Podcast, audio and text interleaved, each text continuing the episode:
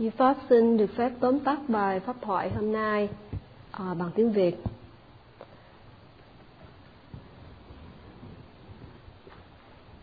Với những người đến đây tìm sự thật, hôm qua Ngài Thiền Sư đã giảng về sự thật, tức là bốn chân lý. Chân lý về sự khổ, Dukkha Satcha, chân lý về nguồn gốc của sự khổ, Samudaya Satcha, chân lý về sự diệt tận khổ, Nirodha Satcha, và chân lý về con đường dẫn tới sự tận diệt khổ Magga Satcha.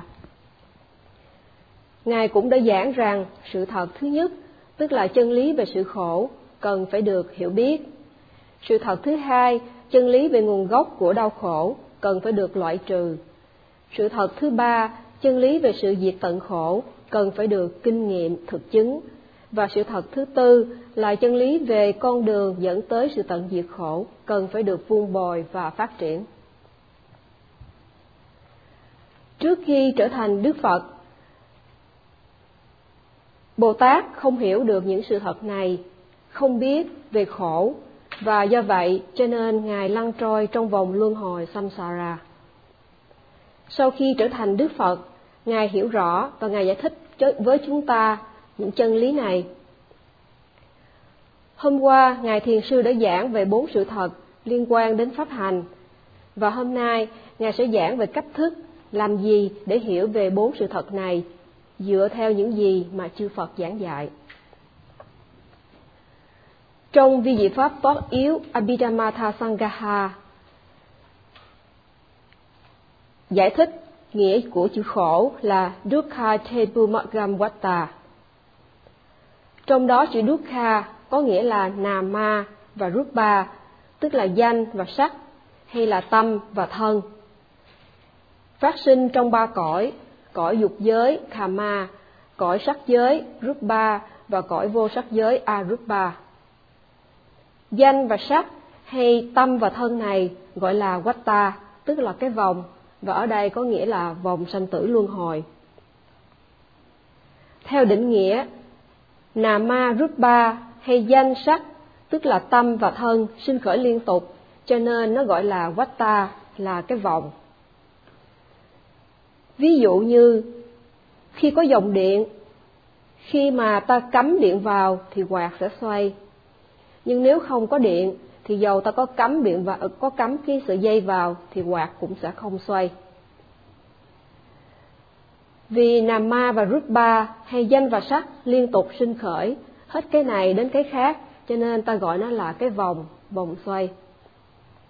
Và vì cái vòng này mà chúng ta liên tục kinh nghiệm khổ và sinh tử.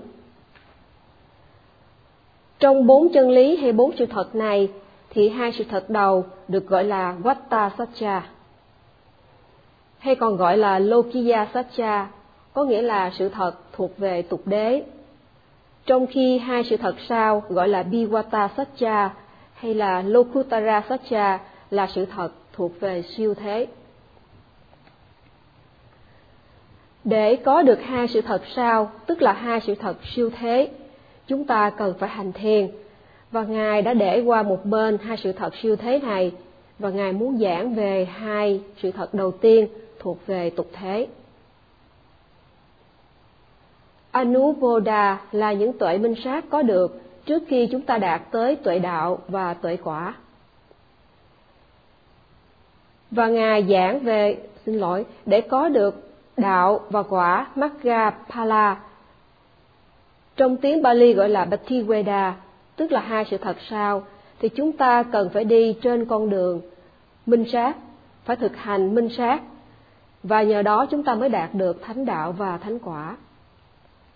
Do vậy, Ngài muốn giảng về Vipassana, về minh sát, cách thức tu tập để đạt tới đạo quả, về phương diện lý thuyết và thực hành. Wata hay vòng xoay ở đây bao gồm tâm Chita, tâm sở Chetasika và sắc Rupa. Tâm, tâm sở và sắc này phát sinh ở ba cõi, dục giới, sắc giới và vô sắc giới. Tất cả những tâm, tâm sở và sắc này sinh khởi trong ba cõi đều là đều gọi là đúc kha đau khổ ngoại trừ tâm sở tham ái ta nà. Những tâm và tâm sở cũng như rút ba hay nói hay nói cách khác là sắc sinh khởi trong cõi dục giới được gọi là kama bunmakawata. Tâm, tâm sở và rút ba sinh khởi trong cõi sắc giới được gọi là Rupa Bunmatawata. Bunmakawata, I'm sorry. Và tâm, tâm sở và sắc sinh khởi trong cõi vô sắc giới được gọi là Arupa Bunmakawata. Và Ngài nhắc lại, nhắc đi nhắc lại rằng tâm, tâm sở và sắc sinh khởi trong ba cõi này, ngoại trừ tâm sở tham ái, đều thuộc về Dukkha, tức là chân lý về sự khổ. Trước khi nói về thực hành, thì Ngài Thiền Sư muốn nói qua về lý thuyết. Ngài muốn giảng về Dukkha Satcha, về mặt lý thuyết. Trong tiến trình hiểu biết về chân lý khổ, chúng ta cần phải trải qua Ukaha, tức là cần phải hiểu về mặt lý thuyết, về mặt ngữ nghĩa, cần phải biết về tên gọi chẳng hạn như là Chita, tâm, Chitasika, tâm sở, Rupa, sắc. Và giai đoạn thứ hai là Paripuja, có nghĩa là nếu chúng ta không hiểu biết về mặt lý thuyết này thì chúng ta cần phải hỏi để được giải đáp. Và khi chúng ta hiểu rồi thì chúng ta nên thực hành để có được Sawana, tức là học để biết Dukkha Satcha là gì và cách thức làm thế nào để hiểu được khổ. Nói một cách khác là học cách thực hành để hiểu biết khổ dukkha là gì. Ngoài ra, chữ sawana còn có nghĩa là học cách để loại trừ nguồn gốc của đau khổ samudaya satcha. Và nhờ chúng ta học được cái cách cho nên chúng ta biết được khổ và biết được nguồn gốc của khổ. Và sau khi chúng ta học và hiểu rồi thì chúng ta phải mang theo nó với mình tức là ghi nhớ những gì đã học. Tiếng Bali gọi là dharana. Khi chúng ta đã hiểu và chúng ta ghi nhớ những điều mình đã học thì chúng ta phải ứng dụng vào thực hành. Tiếng Bali gọi là samasana. Và thực hành ở đây có nghĩa là ghi nhận đề mục đang sinh khởi. Ghi nhận đề mục đang sinh khởi để cho tâm ghi nhận trà sát vào đề mục, mặt đối mặt với đề mục. Nhờ đó chúng ta mới hiểu rõ được đặc tính của đề mục. Và muốn hiểu được đặc tính của đề mục, muốn làm được như vậy, chúng ta cần phải có sự tinh tấn đưa tâm đến đề mục ngay lập tức khi đề mục vừa sinh khởi và tinh tấn ghi nhận đề mục ngay. Tinh tấn trong tiếng Bali gọi là Atapa Viriya, có nghĩa là một loại tinh tấn ngoại hạng. Khi mà tinh tấn sút giảm thì tâm ghi nhận không thể hướng về đề mục. Cho nên chúng ta cần phải có loại tinh tấn dũng mãnh để nhắm tới đề mục và để đưa tâm đến đề mục.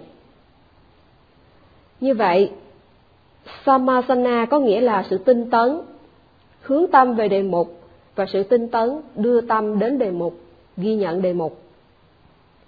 Khi chúng ta có thể làm được những điều này rồi thì chúng ta sẽ đạt tới tuệ đạo và quả mà tiếng Bali gọi là Bhakti-veda. Như vậy, Ngài đang giải thích về mặt lý thuyết, chân lý về sự khổ Dukkha Satcha và hiểu biết về nguồn gốc của sự khổ Samudaya Satcha. Khi chúng ta đã hiểu được hai sự thật đầu rồi, thì hai sự thật sau sẽ tự động kinh nghiệm được qua pháp hành. Cho nên chúng ta không cần phải suy nghĩ gì về những điều này. Khi chúng ta kinh nghiệm được niết bàn, hiểu biết được sự chấm dứt khổ là chúng ta đã hiểu được hai sự thật sau. Như vậy, vấn đề chính của chúng ta là hiểu được khổ và cần loại trừ được nguyên nhân của khổ, tức là tham ái. Ngài sẽ cho chúng ta biết là chúng ta nên loại trừ tham ái đã sinh khởi hay loại trừ tham ái đang sinh khởi. Và bây giờ thì Ngài sẽ giảng về cách thức thực hành thiền sinh cần biết rằng thân tâm này là chân lý về khổ. Để hiểu thân tâm này là khổ chúng ta cần phải thực hành chánh niệm. Thân tâm là đề mục ghi nhận. Bất kỳ những gì sinh khởi trong hiện tại ở sáu căn, mắt, tai, mũi, lưỡi, thân, ý, tất cả sự thấy, nghe, ngửi, nếm, xúc chạm, suy nghĩ, tất cả những nhãn thức, nhĩ thức, tỷ thức, thân thức, thiệt thức và những gì sinh khởi nơi tâm đều là những gì cần ghi nhận, đều là đề mục hành thiền minh sát.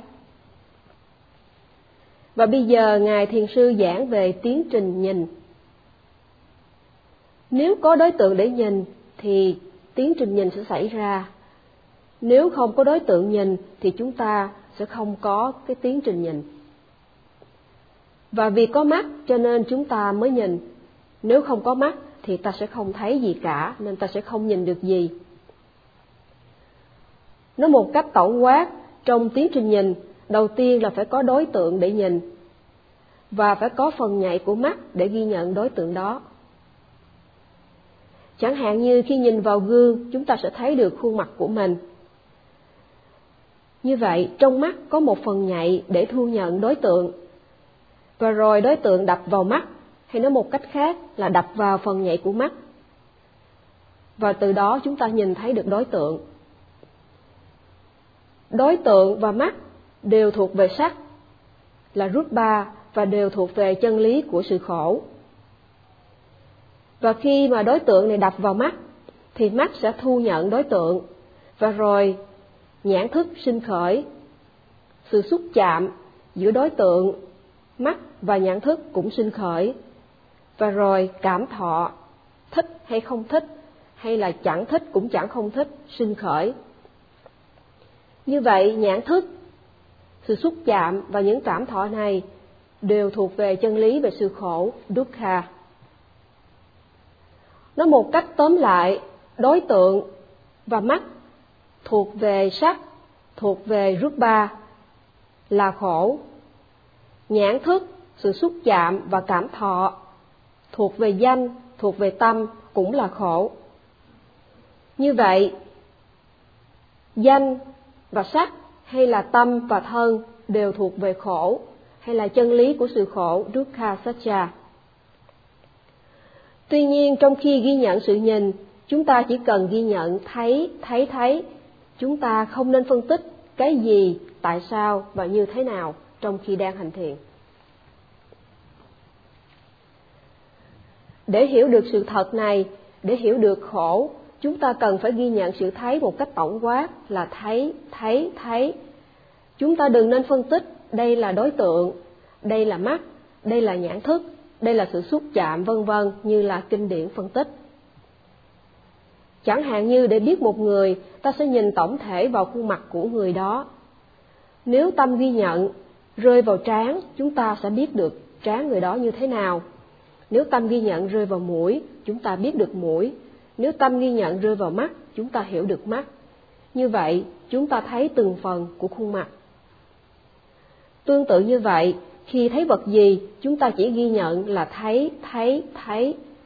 Để rồi khi mà chánh niệm phát triển, khi định phát triển, vào lúc đó, khi tâm ghi nhận rơi vào đề mục gì thì chúng ta sẽ hiểu được đề mục đó. Khi tâm ghi nhận rơi vào cảm thọ, chúng ta sẽ hiểu được cảm thọ. Khi tâm ghi nhận rơi vào nhãn thức, chúng ta sẽ hiểu được nhãn thức. Như vậy, khi thấy vật gì, chúng ta nên lập tức ghi nhận thấy thấy mà không cần suy nghĩ, không cần phân tích gì cả. Đừng phân tích gì cả. Và về mặt lý thuyết, âm thanh và tai nghe là sắc, là khổ. Trong khi nghe, nhĩ thức sinh khởi. Khi âm thanh đập vào tai thì nhĩ thức sinh khởi. Sự xúc chạm giữa âm thanh, phần nhạy của tai và nhĩ thức sinh khởi và thọ cũng sinh khởi. Như vậy, âm thanh và phần nhạy của tai thuộc về sắc là khổ, nhĩ thức, sự xúc chạm và thọ sinh khởi thuộc về danh, thuộc về tâm cũng là khổ. Xin mở ngoặt sự xúc chạm ở đây là tâm sở, pasa chứ không phải là sự xúc chạm vật chất. Như vậy trong tiến trình nghe có sắc và có danh và danh sắc này đều thuộc về khổ. Như vậy khi mà nghe chúng ta chỉ ghi nhận nghe nghe nghe chứ đừng phân tích đây là cái gì cái gì và cái gì. Tương tự như vậy, khi ngửi thì vì có mùi, và khi mà mùi đập vào phần nhạy của mũi thì chúng ta ghi nhận được cái mùi đó. Do vậy, khi có mùi hôi, chúng ta biết được đây là mùi hôi. Khi có mùi thơm, chúng ta biết được đây là mùi thơm. Mùi và mũi thuộc về sắc là rút ba và nó là chân lý của sự khổ trong khi tỷ thức, sự xúc chạm phasa và thọ vedana thuộc về danh nama cũng là khổ dukkha trong khi chúng ta nếm, thì các vị cay nóng, mặn, ngọt, vân vân, sinh khởi. Và nhờ cái vị đó mà phần nhạy của lưỡi chúng ta cảm nhận được. Như vậy, vị và lưỡi thuộc về sắc rước ba là khổ. Và thiệt thức sự xúc chạm cũng như cảm thọ sinh khởi thuộc về danh cũng là khổ. Như vậy khi trong khi ăn thiền sinh cần ghi nhận nhai, nuốt và khi cảm nhận được các vị như là cay, nóng, đắng, mặn, ngọt, vân vân thì chúng ta cũng cần ghi nhận vị này. Khi mà chánh niệm và định phát triển thì có khi thiền sinh sẽ biết được cảm thọ, thích hay ghét đối với thức ăn đó. Có khi thiền sinh biết được tâm sinh khởi lúc đó.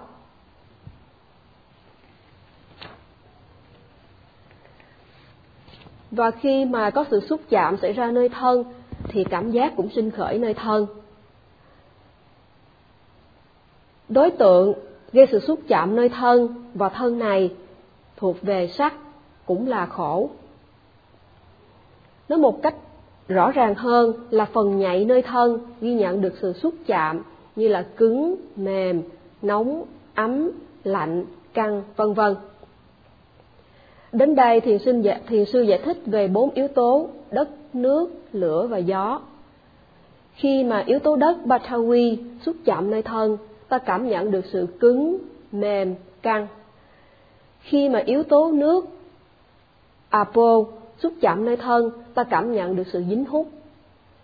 Khi mà yếu tố lửa Tejo xúc chạm nơi thân, ta cảm nhận được sự nóng, lạnh, ấm. Khi mà yếu tố gió Wayo xúc chạm nơi thân, ta cảm nhận sự chuyển động, sự căng, vân vân. Do vậy, khi đi, đứng, nằm, ngồi, co, duỗi, vân vân, chúng ta đều phải thực hành với chánh niệm. Khi có chánh niệm, chúng ta sẽ cảm nhận được những sự cứng mềm, dính hút, nóng, lạnh, ấm, chuyển động, căng, giãn, vân vân. Và khi nào mà chúng ta làm được điều này là khi đó chúng ta đang hành thiện minh sát. Khi có suy nghĩ, thì suy nghĩ đập vào ý căn tâm. Tiếng Pali gọi là Manodara Vacharachita.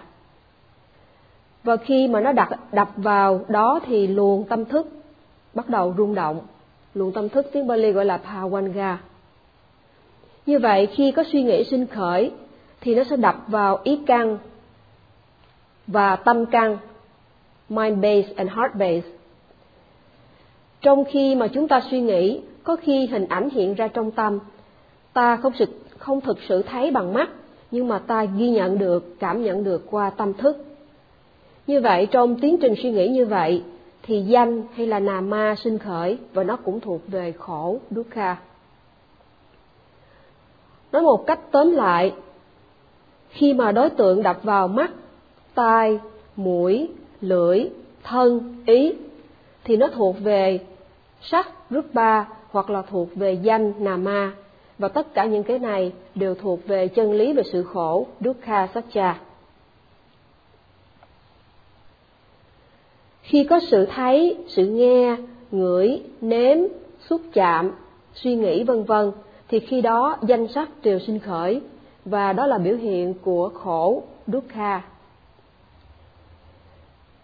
Và hôm nay ngài đã giảng tiến trình này về mặt lý thuyết ugaha.